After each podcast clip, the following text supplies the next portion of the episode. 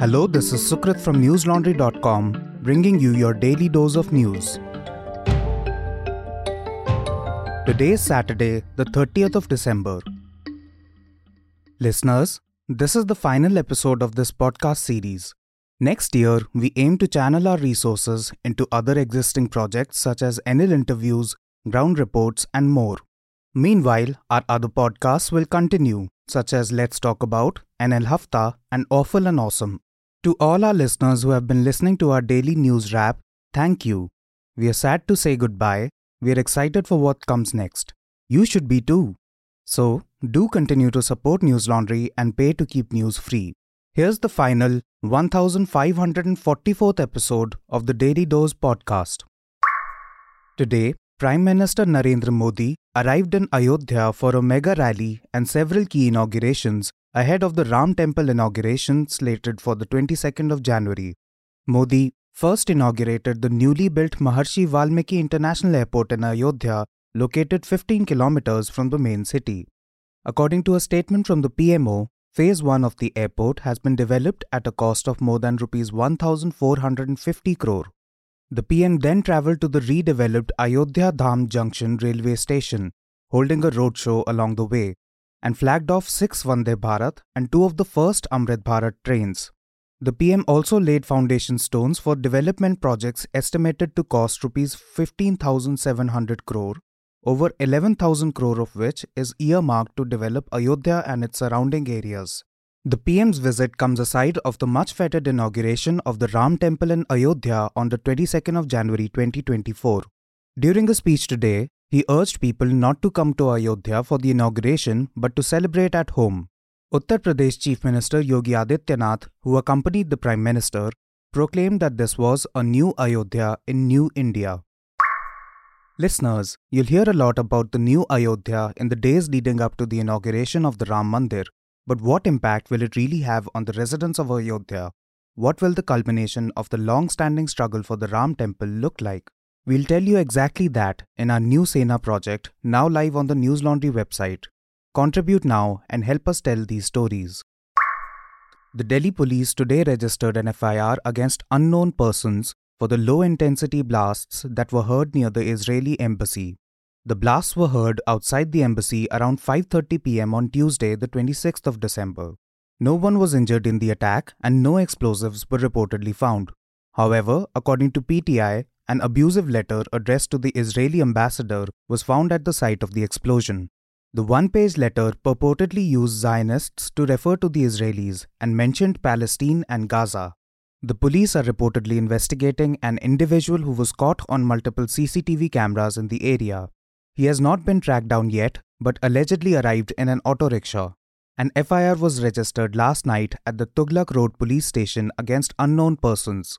According to PTI, the FIR said crucial evidence has been found of a conspiracy to target the embassy. The FIR was registered under Section 3 of the Explosive Substances Act for explosions likely to endanger life or property and Section 427 of the Indian Penal Code. The police also recorded statements from over a dozen people who claim to have heard the blast. Meanwhile, samples from the blast site were sent to the National Security Guard's laboratory. Olympic medal winning wrestler Bajrang Punia urged the sports ministry today to restart wrestling activities in the country. The wrestler's appeal comes just seven months before the start of the 2024 Paris Olympics, scheduled to begin on July 24. Urging immediate action to prepare for the next Olympic Games, Punia said in a tweet, and I quote, There is an Olympic Games after seven months, but no one seems serious about it. Wrestling has given four consecutive medals in the last four Olympics, so, I request the sports ministry to start all wrestling activities as soon as possible so that the future of the players can be saved. Unquote. Punia's plea comes after the Union Sports Ministry on the 24th of December dissolved the recently elected body of the Wrestling Federation of India, headed by the new president Sanjay Singh. Olympic medalist Sakshi Malik had tearfully quit wrestling to protest the election of Singh, a close aide of BJP MP and former WFI chief Brijbhushan Sharan Singh, who is accused by multiple women wrestlers of sexual harassment. Punia had also returned his Padma Shri in support of Malik.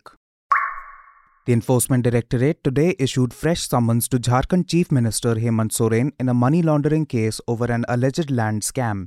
He has been instructed to record his statement in Delhi at a time and date mutually convenient to him, ANI reported. According to The Hindu, this is the seventh time Soren has been summoned in connection with the case which is lodged under the Prevention of Money Laundering Act. He had skipped his last summons on the 12th of December. Soren had sent a letter to the ED in August saying that he had already sent the agency all relevant documents and information pertaining to the case. He had also threatened to move the courts against the central government if the case against him was not withdrawn. In the ongoing conflict between Israel and Hamas, over 165 Palestinians were killed and over 250 injured in the last 24 hours, the Gaza Health Ministry reported today. In the occupied West Bank, the Palestinian Prisoner Society said that Israeli Defense Forces detained 14 more people after overnight raids. According to Al Jazeera, a deadly airstrike occurred just a few hours ago in Khan Yunis today. The attack killed five people and injured numerous women and children moving around the European hospital near the site of the airstrike. Meanwhile, the Palestinian Red Crescent reported that one person was killed in the Maghazi refugee camp after a house faced artillery shell fire from Israeli Defense Forces. In related news, South Africa approached the International Court of Justice, or ICJ, to initiate proceedings against Israel for war crimes. The country says that Israel's operations in Gaza amount to genocide. Since the ongoing conflict in Gaza began on the 7th of October, at least 21,672 Palestinians have been killed and over 56,000 injured. In Israel, the death toll from Hamas's attack stands at 1,139 according to official figures. Listeners, this was the final episode of our Daily Dose podcast. This podcast was started in early 2019. Over time, it gave a platform to numerous hosts, including yours truly. The time has come for News Laundry to focus on giving you our exclusive angles on the big stories of 2024.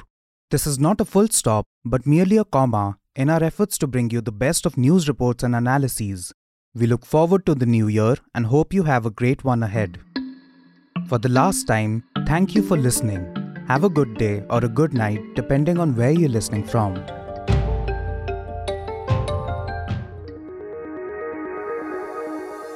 News Laundry is possible because of our paying subscribers. We don't run on corporate or government ads. You too can be part of changing the news model. Go to newslaundry.com slash subscription. Be a part of the community that pays to keep news independent. For the smoothest News Laundry experience, download our app. Watch our shows, listen to our podcasts, read our reports. Stay informed. Pay for news, protect democracy, save the world.